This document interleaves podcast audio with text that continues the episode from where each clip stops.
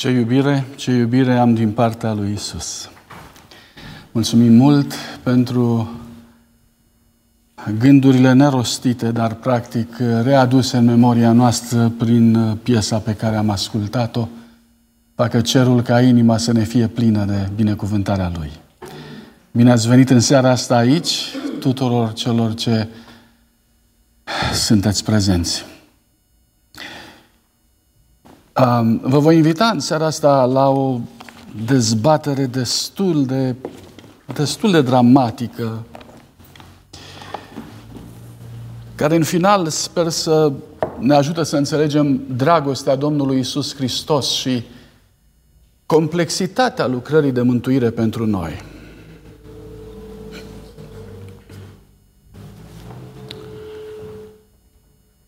Aș începe în felul următor. În momentul în care Dumnezeu a știut că îl va crea pe Adam și pe Eva și că va avea un copil nou, pe o nouă planetă. Care a fost prima problemă pe care și-a pus-o Dumnezeu?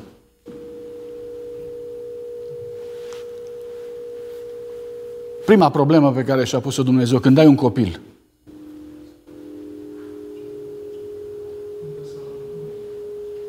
Foarte interesant. Prima problemă care și-a pus-o Dumnezeu a fost aceasta. Copilul este un potențial de bucurie, dar este și un potențial de durere. În potențialitatea asta infinită, ca prototipul părintelui desăvârșit, Dumnezeu a binecuvântat sursa sau varianta în care copilul era o sursă de bucurie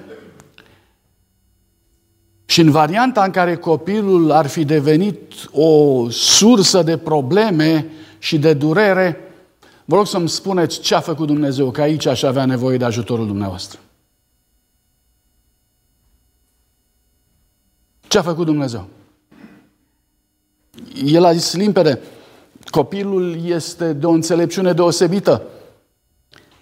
De creația aceasta tânără pe care o avem acum uh, poate să aleagă neprihănirea sau poate să aleagă revolta.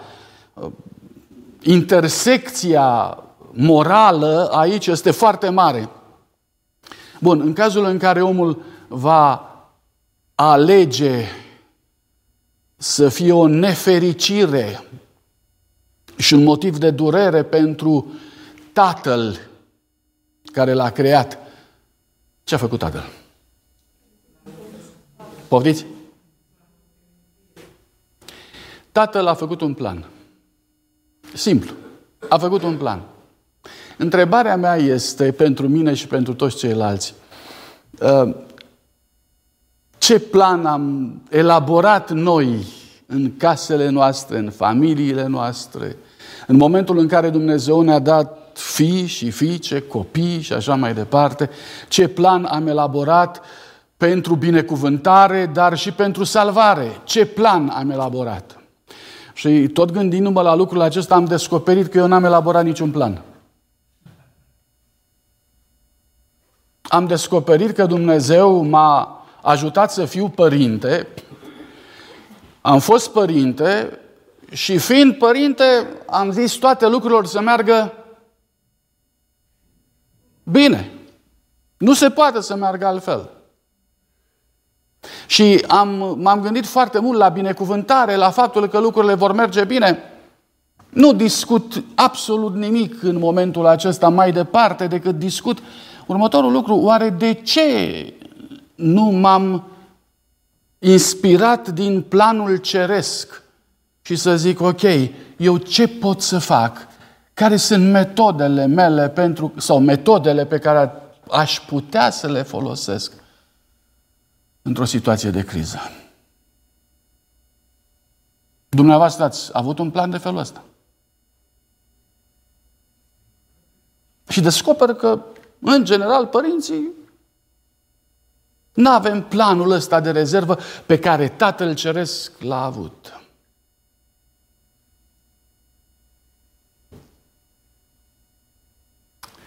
Vorbind de pedagogia socială, care devine din ce în ce mai dominantă astăzi, um, observ că educația care se implementează și care devine obsesiv de dominantă în momentul acesta este că părintele trebuie ca întotdeauna să vină în fața tânărului fiu și să-i spună bine face. Întotdeauna trebuie să-i spună ești pe poziție bună.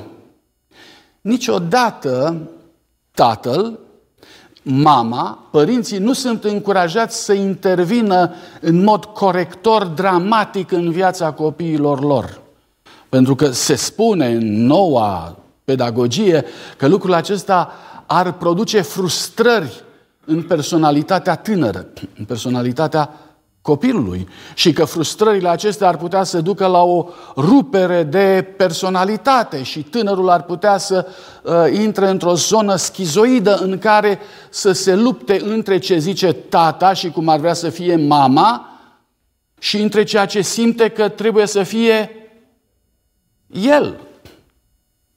Lucrurile au mers atât de departe încât totul, dar absolut totul, trebuie să fie în favoarea deciziei tânărului. Evident, tânărul este instabil atât emoțional cât și rațional. Și dacă îl întrebi pe un copil care este destul de mic, spunem ce ești tu, băiețel sau fetiță, s-ar putea întâmpla să zică, nu știu, dar cred că pentru că prietenii mei sunt mai mulți băieți, aș vrea să fiu și eu băieți, băie, băiat împreună cu ceilalți. Sau dacă prietenii mei sunt fetițe, aș vrea să fiu eu și o fetiță împreună cu ceilalți, pentru că și ceilalți sunt așa.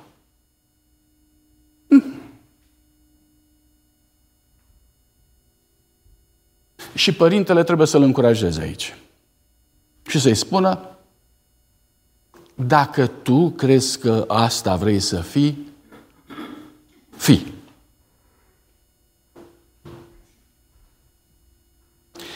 Frații mei, pornesc de la, o, de la un moment de reducere la absurd. Da, pentru că unde suntem acum e dincolo de absurd. Problema este cum de am ajuns aici.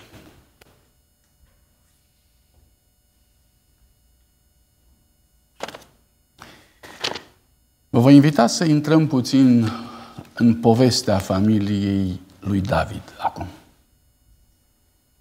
Am urmărit viața lui, am urmărit luptele lui sufletește. Vă voi invita să deschideți cuvântul lui Dumnezeu în 2 Samuel,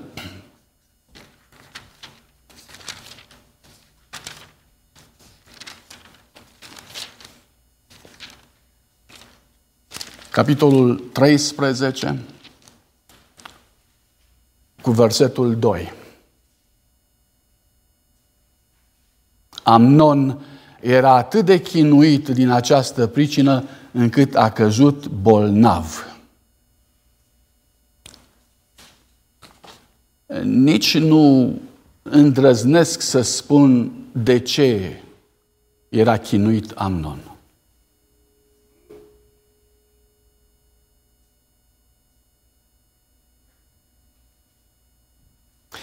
Aș vrea să vă întreb un lucru. Suferea Amnon sau nu?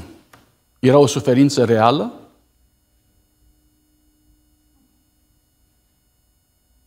Spuneți-mi părerea dumneavoastră. Era o suferință reală? Marea majoritate a romanelor lumii acesteia vorbesc de suferințe reale datorită unor cauze închipuite. Genul Romeo, genul Romeo și Giulietta și așa mai departe, sunt suferințe teribile care merg până la moarte datorită unor probleme care sunt legate de emoția cuiva. Justificată sau nejustificată? Amnon spune că s-a îndrăgostit de cine nu trebuia să se îndrăgostească, era interzis, sora lui. Tamar.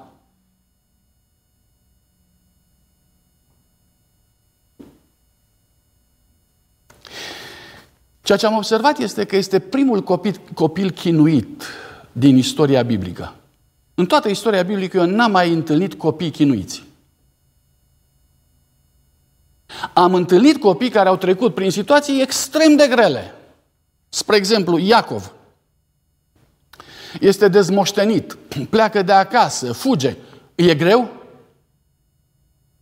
Are la un moment dat doar o singură piatră pe care doarme în loc de pernă. Vreau să vă întreb, a căzut bolnav? A reușit să treacă prin viață? A reușit să-și formeze o personalitate până la urmă și Dumnezeu să lucreze în așa fel încât să devină unul dintre uh, patriarhii și, uh, eu știu, modelele de raportare ale poporului Israel? Sigur că da.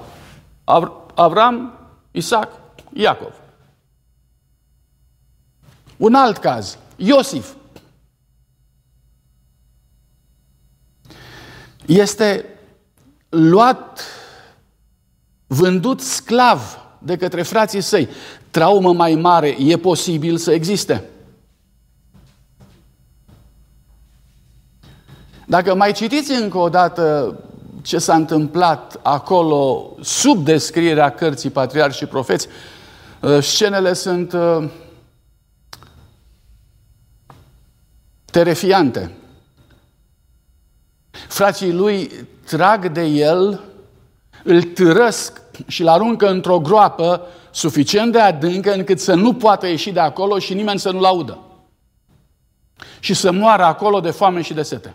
A fost prima idee. Iar ei s-au așezat să mănânce.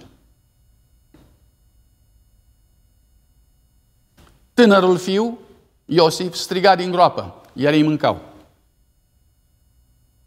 Poate să fie o, o, o, o traumă mai mare în viața cuiva?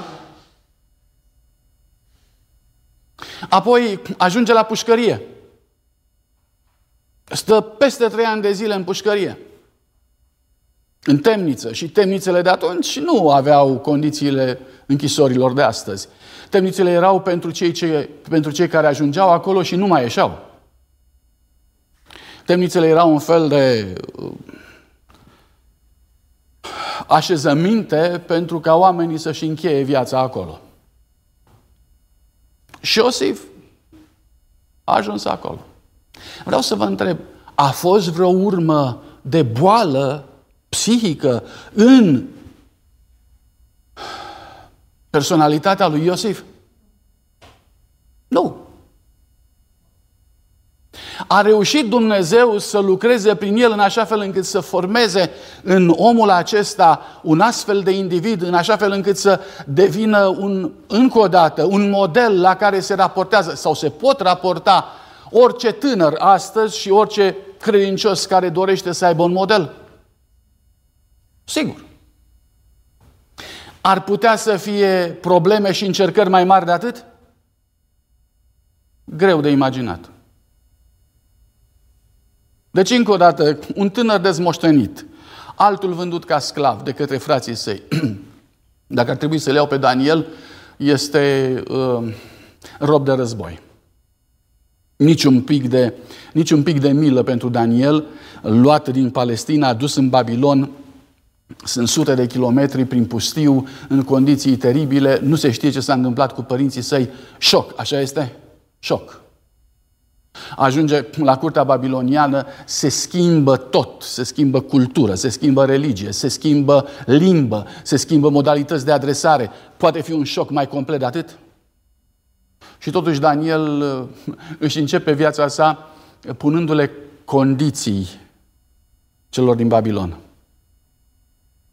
Eh, și le spune, aș vrea să nu mănânc de la masa împăratului, puteți să-mi dați numai zarzavaturi să mănânc? Eh, vă rog să observați, sunt tineri care au trecut prin condiții reale, prin traume reale, prin probleme reale și care n-au căzut din punct de vedere psihic, din punct de vedere emoțional, ei rămân și formează niște caractere ce în istorie devin caractere stelare.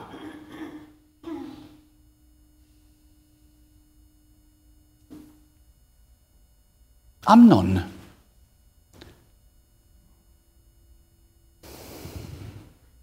De ce ajunge Amnon să chinuie mai tare decât Iosif? Să fie chinuit mai tare decât Iacov, să fie chinuit mai tare decât Daniel. De ce ajunge să cadă bolnav? Din ce cauză?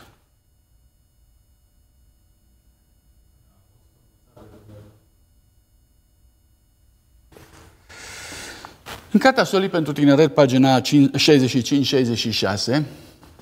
autoarea scrie unei tinere câteva gânduri și spune așa. Nu ești fericită și totuși crezi că dacă ai avea propriul tău drum fără restricții, ai putea fi fericită.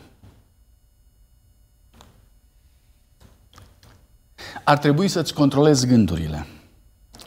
Dumnezeu cere asta de la tine, este o datorie ce, îți, ce îi revine fiecarei ființe umane. De unde vine boala lui Amnon? De la puterea sau capacitatea de a-și controla gândurile sau nu?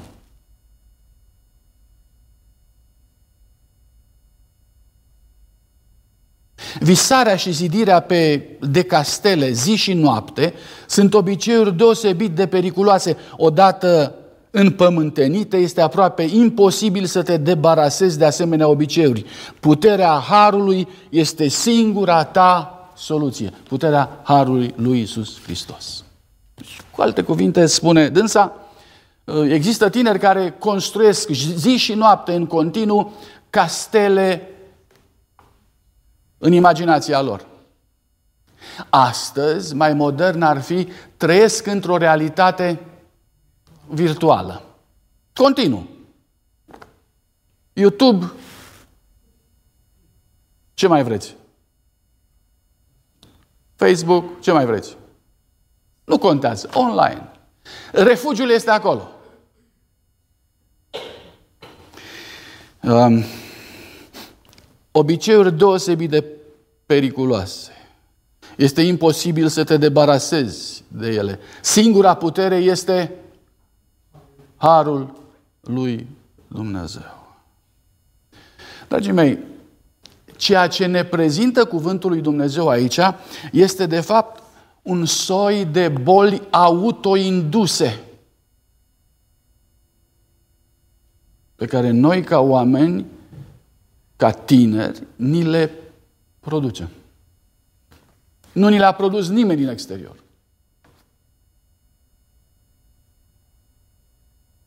Ni le producem noi. Ce ar fi trebuit să facă cu Amnon în situația respectivă? De ce ajunge Amnon aici?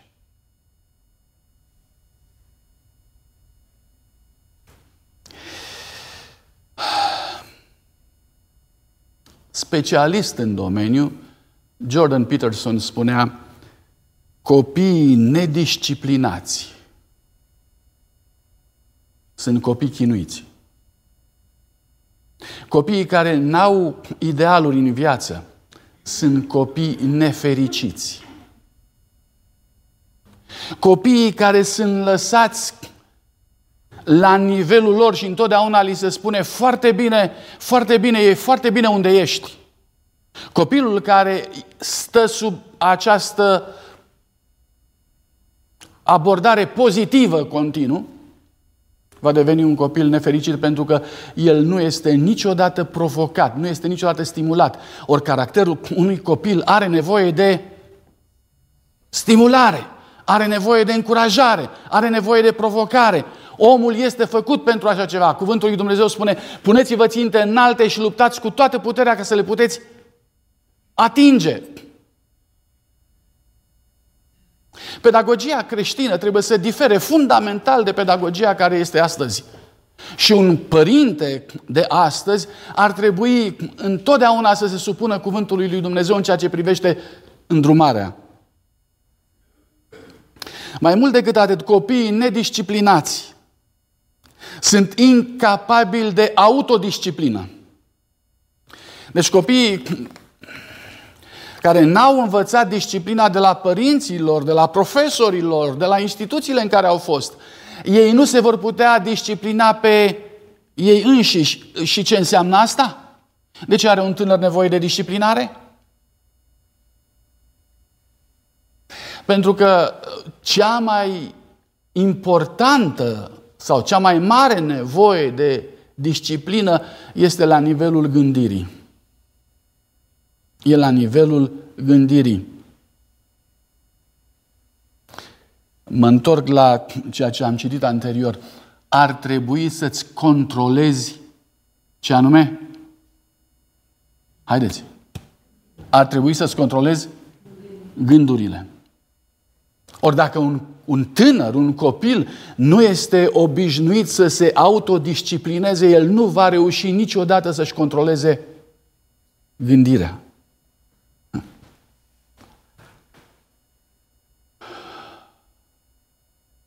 Pedagogia Duhului Sfânt. Vorbind despre roade, ultima roadă a Duhului Sfânt este înfrânarea. Înfrânarea poftelor care înseamnă autocontrol sau autodisciplinare.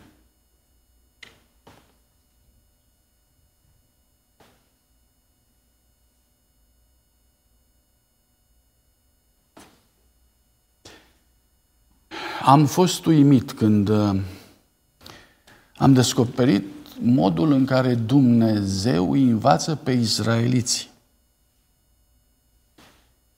care sunt viciile care n-aveau ce căuta în poporul Israel.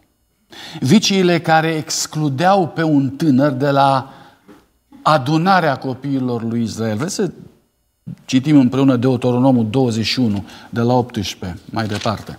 Deci Deuteronomul 21,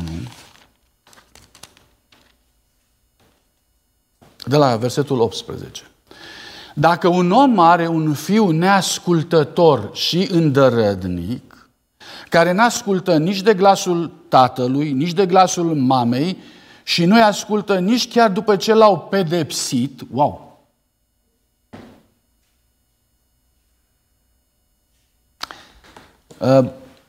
Știți că nu suntem de acord cu cuvântul pedeapsă, da?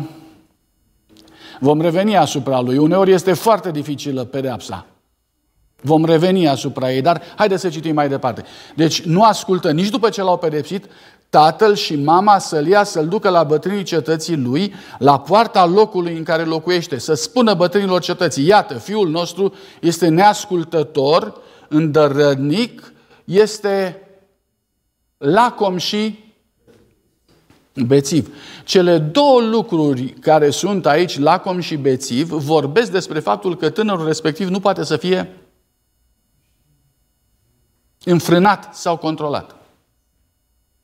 Mă așteptam să zică de alte lucruri. Mă așteptam să zică, uite, copilul nostru ce face? Omoară, ucide, dă foc și așa mai departe. Așa credeam eu că ar trebui să fie reclamația părinților în conformitate cu ceea ce se întâmplă astăzi. Tinerii noștri de astăzi ies pe stradă și în mijlocul străzii dau foc, uh, strigă, sparg și așa mai departe. Probabil că genul ăsta ar trebui să fie sancționat. Înainte să se ajungă aici, însă, cuvântul lui Dumnezeu spune, uite ce se întâmplă. Dacă un tânăr nu poate să fie controlat, disciplinat, dacă nu se poate disciplina pe sine însuși, dacă este lacom și nu se poate opri, auziți? Lacom și nu se poate opri. Dacă nu are frâu să se oprească, atunci omul acesta nu va fi niciodată un tânăr care să poată să rămână în societatea ebraică. Să se ducă în altă parte. Nu e nicio problemă. În alte culturi probabil că e posibil. Dar într-o societate, așa cum dorea Dumnezeu să fie poporul său, nu puteai să fii un tânăr necontrolat. Și de aici încep problemele, frații mei, uh, probleme legate de control. Ce facem? Controlăm? Nu controlăm? Cum? Cât?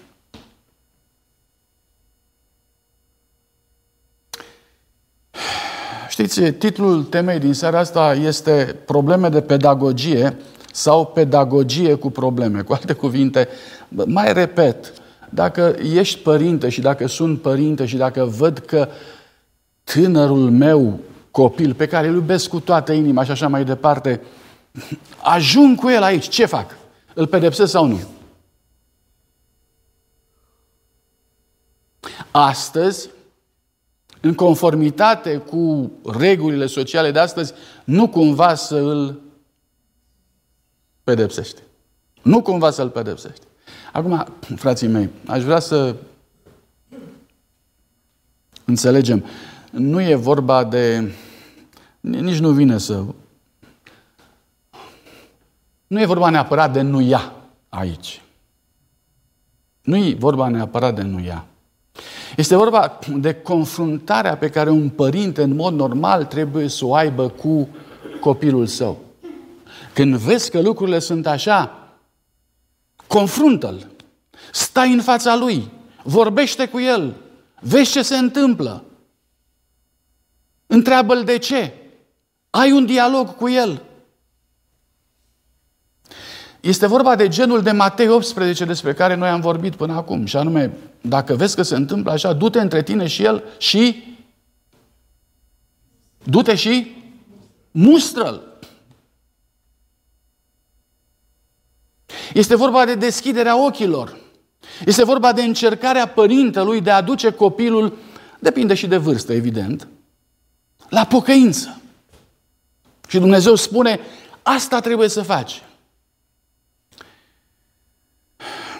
Vreau să vă întreb ceva acum, mai dur. Unde e locul nuielii în toată treaba asta? Nuiaua, unde trebuie să fie folosită? Edwin.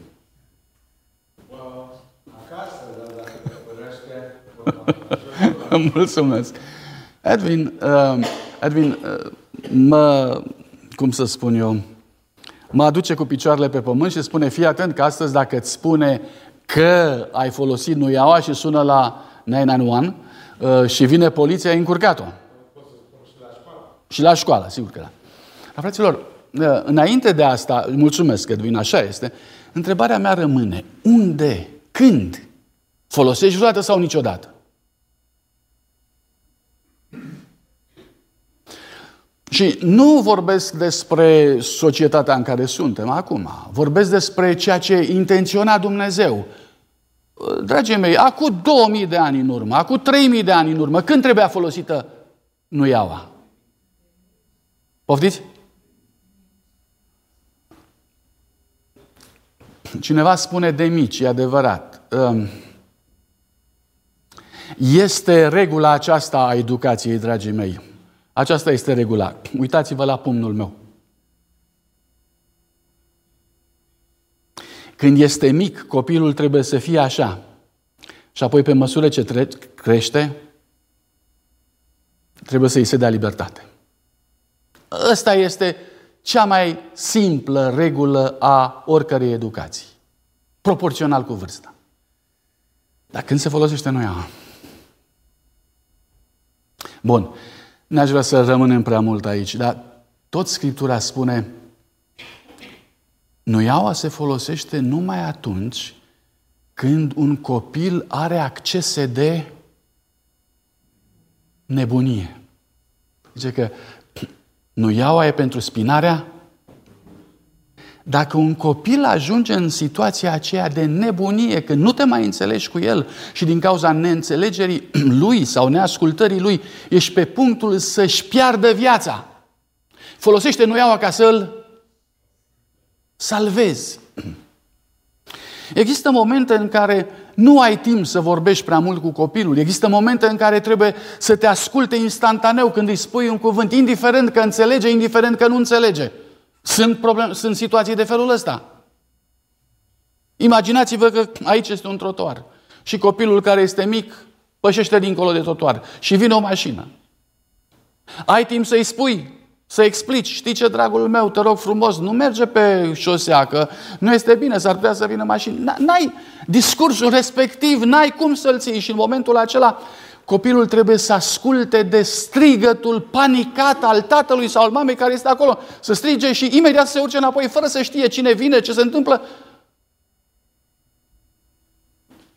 Nuiaua este acel element de, de, de uh, epuizare a tuturor celorlalte metode și de asemenea de intrare într-o criză pentru a-l salva.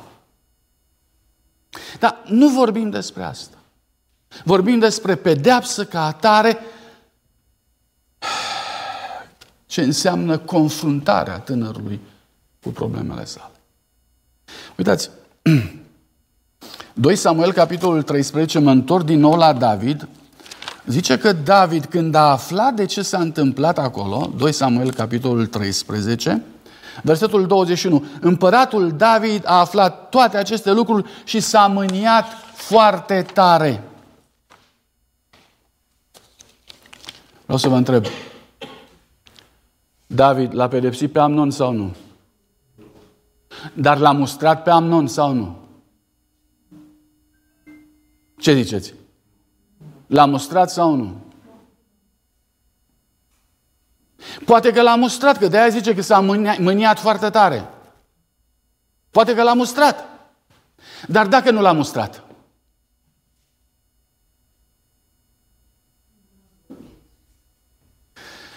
Auzi ce zice patria și profeții. Nelegiuirea lui Amnon a trecut nemustrată și nepedepsită. Wow! Există o mulțime de părinți care n-au puterea necesară să intervină într-o confruntare directă cu copiii lor, nici măcar să-i mustre. Eli spunea, nu așa fiii mei, nu așa fiii mei, dar cuvântul lui Dumnezeu nu spune că i-a confruntat în mod serios cu faptele lor. Mustrarea n-a fost pe măsura accidentului, pe măsura faptei, pe măsura a ceea ce se întâmplase.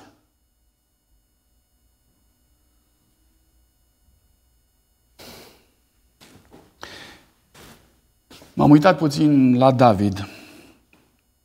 În aceeași carte, Patriarh și Profet, pagina 746, după ediția pe care o am eu, citesc. David era zdrobit sufletește fusese umilit înaintea supușilor săi datorită păcatului său. Influența lui fusese slăbită.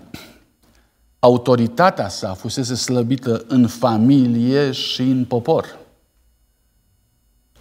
Vinovăția îl făcea să tacă atunci când trebuia să muste și îi slăbea brațul atunci când trebuia să facă dreptate în familie.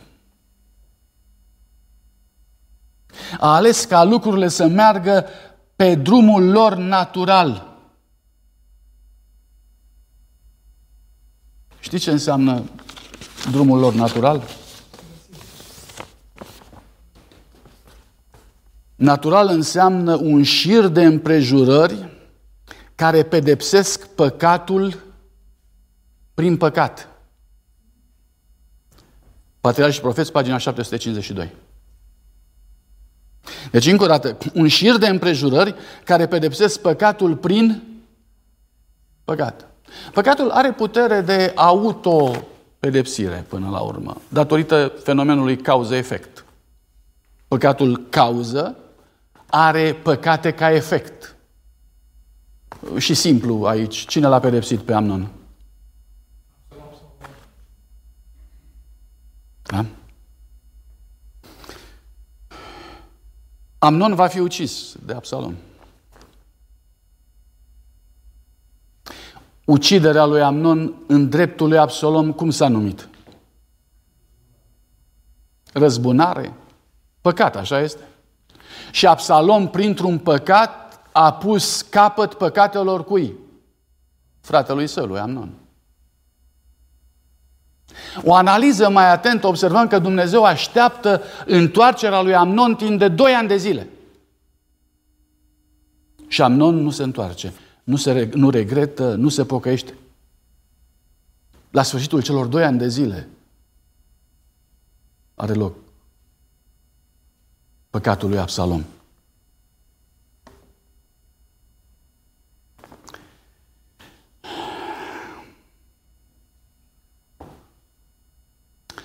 O întrebare la dumneavoastră.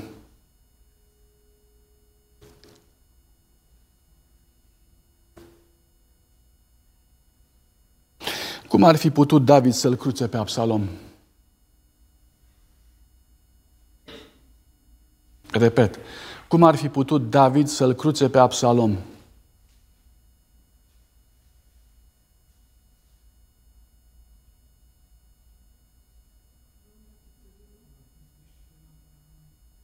Citare, Lucian. Dacă l-ar fi disciplinat pe Amnon, dacă l-ar fi disciplinat pe Amnon, David l-ar fi câștigat pe Absalom.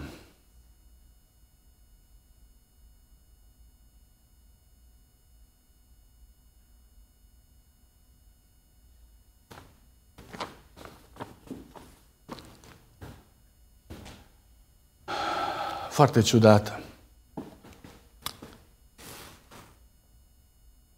E mare diferență între pedapsa pe care o administrează Absalom și pedapsa lui Dumnezeu. Sigur că da. Uh, Cornel îmi spunea că Absalom s-a răzbunat. Și așa este. Dar pentru ca să nu se ajungă acolo ca Absalom să se răzbune și să aibă loc uciderea lui Amnon, Dumnezeu instituie între timp o pedeapsă, pedeapsa care nu este de, drama, de dramatismul sau la nivelul uh, intervenției lui Absalom. Pedeapsa ar fi trebuit să fie mai puțin intensă pentru a, ca să nu se ajungă acolo. Și David ar fi trebuit să intervină pentru ca să oprească mersul natural al evenimentelor. Uneori Asta face Dumnezeu? Asta trebuie să facă părinții? Asta trebuie să facă biserica? Asta trebuie să facă societatea. Să instituie un fel de intervenție care să oprească șirul natural al evenimentelor din mersul lor, pentru ca să nu se ajungă la situații dramatice extreme, cum s-a ajuns aici. Pedeapsa lui Dumnezeu.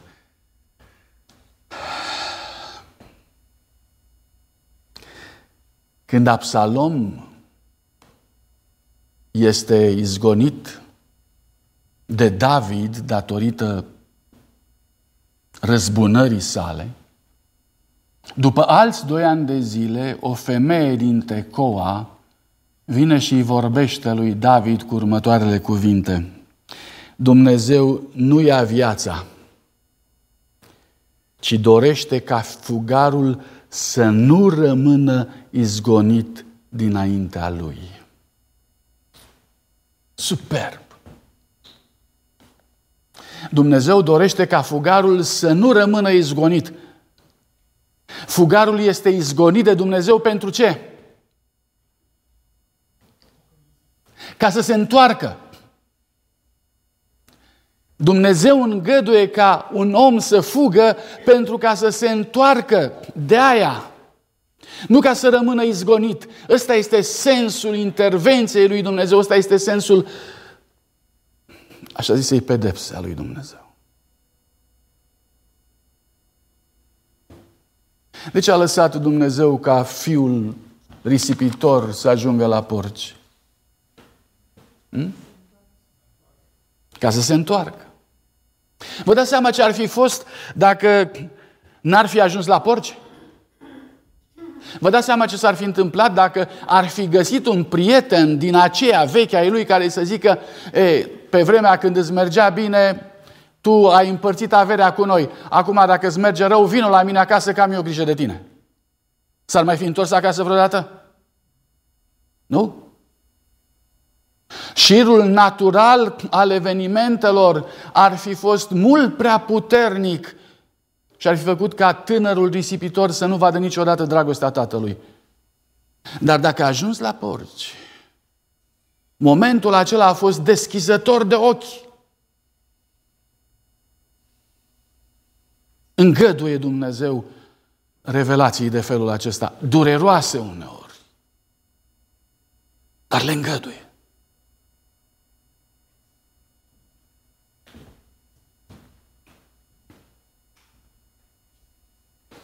David nu l-a pedepsit pe Amnon, am înțeles lucrul ăsta. Dar dacă l-ar fi pedepsit, cum l-ar fi pedepsit? Hmm? Vă puteți imagina? Cum l-ar fi pedepsit?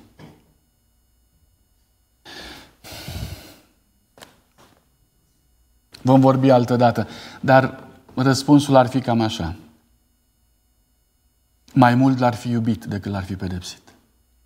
Așa cum în întâlnirea noastră trecută am vorbit despre faptul că noi suntem mai mult iertați decât pedepsiți.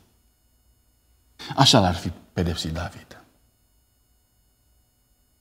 Vă aduceți aminte strigătul lui David, fiul meu, fiul meu, Absalom, cum de n-am murit eu în felul tău, în, în locul tău? Ă, ă, ăsta era inima lui David în momentul ăla și inima asta l-ar fi pedepsit pe Amnon. De ce n-a intervenit David?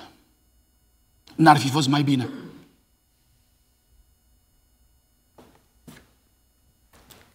De ce Absalom a ajuns la concluzia că pedeapsa e necesară?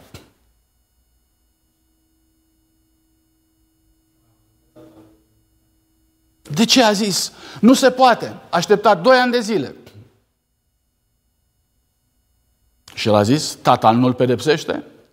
Nu se poate să meargă mai departe așa, o să-l pedepsesc eu. De ce? A ajuns la concluzia că nu se poate fără pedepsă. Foarte mulți dintre creștinii de astăzi ajung la concluzia că iertarea este suficientă, ajung la concluzia că omul nu trebuie pedepsit pentru păcatele lui, așa așa mai departe. Ajung la concluzia că David a făcut bine că nu l-a pedepsit. Absalom nu. Absalom este cel ce se ridică și spune, nu, dacă tata nu l-a pedepsit, Pedepsa trebuie să aibă loc. E necesar lucrul acesta și a considerat ca fiind nu numai necesar, dar și drept. Din ce cauză?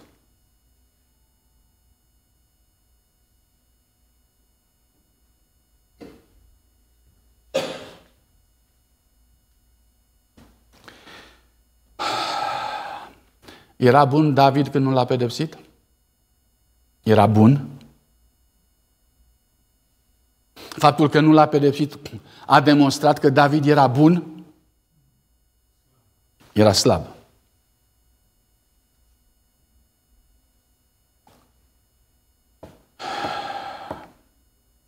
Faptul că Absalom l-a pedepsit a demonstrat că era drept? Nu. Așa cum a spus dumneavoastră, Absalom se răzbună. Nu face dreptate. Care e, care e diferența între pedeapsă și răzbunare?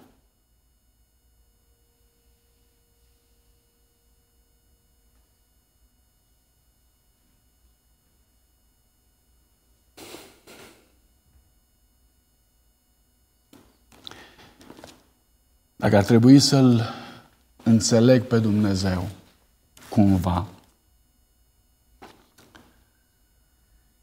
Aș încerca să închei meditația din seara aceasta spunând că o mare parte din întrebările acestea le vom dezbate în întâlnirea noastră viitoare. Dar ca să încheiem, aș vrea să vă invit uh, să citim din Cartea Patriar și Profeți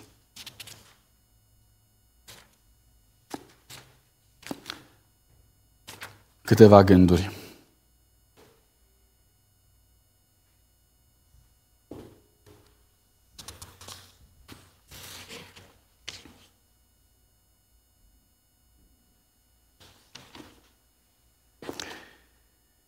În ediția care o am eu, pagina 324-325.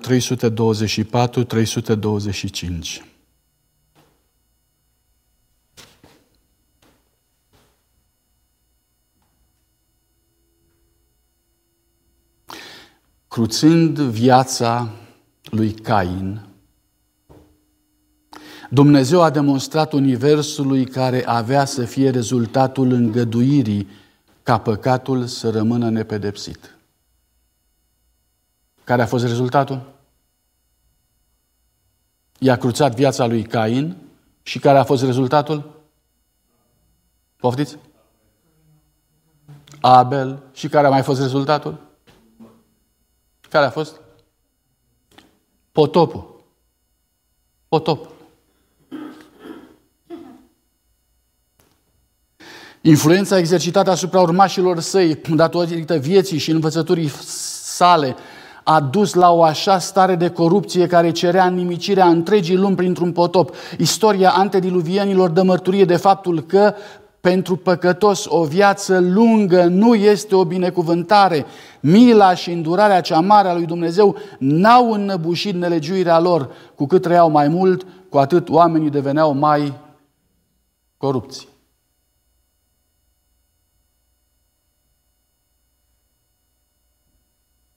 Doi. Tot așa este și cu apostazia de la Sinai. Vă aduceți aminte? Vițelul de aur. Invadarea Egiptului în sufletele poporului Israel atunci când Moise a fost pe munte pentru primirea tablelor legii. Dacă pedeapsa nu ar fi fost aplicată imediat atunci celor vinovați la Sinai, aceleași rezultate s-ar fi văzut din nou. Pământul ar fi devenit tot așa de stricat ca și în zilele lui Noe. Dacă acești nelegiuiți ar fi fost cruțați, relele care ar fi urmat ar fi fost mai mari decât cele rezultate din cruțarea vieții lui Cain. Îndurarea lui Dumnezeu a arătat că trebuie ca mii să sufere pentru a preveni necesitatea aplicării judecăților divine asupra a milioane de oameni. Raportul mii milioane. Asta înseamnă 1 la 1000. Iar întotdeauna, întotdeauna ă, intervenția lui Dumnezeu este intervenția aceea plină cu har, inima lui David care striga, fiul meu, fiul meu Absalom. Pentru a-i salva pe mulți, el trebuie să-i pedepsească pe puțini. Mai mult decât atât, deoarece a nesocotit legământul de supunere față de Dumnezeu, poporul a rămas fără protecție divină și lipsit de apărare, întreaga națiune fiind expusă puterii vrăjmașilor ei. Dacă răul n-ar fi fost imediat înlăturat, ei ar fi căzut imediat pradă numeroșilor și puternicilor lor vrăjmași care erau acolo. Era necesar spre binele poporului Israel și de asemenea ca o lecție pentru toate generațiile viitoare. Și mă opresc aici o lecție pentru toate generațiile viitoare. De ce a intervenit Dumnezeu atât de, atât de categoric la răscoala aceea sau la păcatul de la Sinai? Din ce cauză? Pentru ca să instituie o lecție. Dumnezeu nu va interveni la fel în toate generațiile. Dar a oferit, a oferit aici o lecție pentru ca fiecare generație să știe cum trebuie să se poartă cu păcatul. Fiecare generație să știe ce atitudine trebuie să ia față de păcat. Fiecare generație să știe că dacă este tolerantă față de păcat, rezultatul este chinul sufletesc, rezultatul este dezordinea mentală, rezultatul este uh, pierderea identității ființei umane și, dacă vreți, la nivel de popor, un popor imposibil de guvernat, până când Dumnezeu trebuie să intervină cu oprirea istoriei în dreptul lor. Frații mei, mă opresc aici într-un uh, moment de introducere, rămânând să continuăm subiectul acesta pentru a înțelege planul lui Dumnezeu pentru educarea și pregătirea noastră pentru cer. Nu a fost nici ușor, nici simplu. Dumnezeu a investit toată dragostea de care cerul era capabilă, capabil pentru ca să ierte pe de-o parte, iar pe de altă parte să îndrepte relele care proveneau din păcatul repetat, din păcatul acceptat, din păcatul inventat la nivelul nostru al pământului. Până nu vom înțelege nevoia de a ne despărți de păcat, până atunci noi nu vom ști eliberarea și prețul neprihănirii. Domnul să rămână cu noi și gândurile de început în seara aceasta să ne conducă în căutarea Domnului Isus Hristos și a Harului Său. Pentru că este singurul care ne poate da posibilitatea aceasta de autocontrol. Roada Duhului, din potrivă, este dragostea, bucuria, pacea, îndelunga răbdare, bunătatea, facerea de bine, credincioșia, blândețea și autocontrolul. Face parte din strategia lui Dumnezeu pentru noi. Amin. Îți mulțumim, Tatăl nostru, pentru că prin harul Domnului Isus Hristos ne-ai învățat prețul iubirii tale, atât în iertare, cât și în intervenția ta directă, Doamne, atunci când vrei să ne deschizi ochii și să înțelegem cât de grav și cât de nenorocit este păcatul. Părinte, dacă n-am înțeles aceasta până acum și dacă răsfățați fiind de iertare și de har, am rămas încă în zona aceasta a păcătuirii, te rugăm, Părinte, să ne ajuți să ne scoți de acolo cu mână tare și cu braț puternic. Fă, Doamne, să nu confundăm slăbiciunea cu bunătatea. Să nu credem că atunci când suntem slabi față de păcat, suntem buni față de oameni. Dă-ne, Doamne, putere de a fi drepți, putere de a înțelege iubirea Ta și de a apăra numele Tău atunci când cauza Ta cere lucrul acesta. Te rugăm de asemenea, ajută-ne să nu confundăm răzbunarea cu spiritul de dreptate. Ajută-ne, Părinte, să nu aducem firea noastră veche și rea atunci când este vorba de îndreptarea copiilor sau a fraților noștri. Venim înaintea ta pentru a cere pocăință, Părinte. Și în pocăința aceasta să ne înveți iubirea ta, iertarea ta, mântuirea ta. Pentru ca mai apoi mântuiți, Doamne, să facem tot ceea ce se poate ca în lumina crucii de pe calvar să unim dreptatea cu iubirea și iubirea ta, Părinte, să se manifeste cu putere în neprihănirea Domnului Isus Hristos. Rămâi cu noi. Învață-ne pedagogia aceasta a cerului și ajută-ne ca pe lângă iertarea care ne-ai dat-o, să dezvoltăm învățarea neprihănirii tale în fiecare clipă. În numele Domnului Isus. Amin. Amin.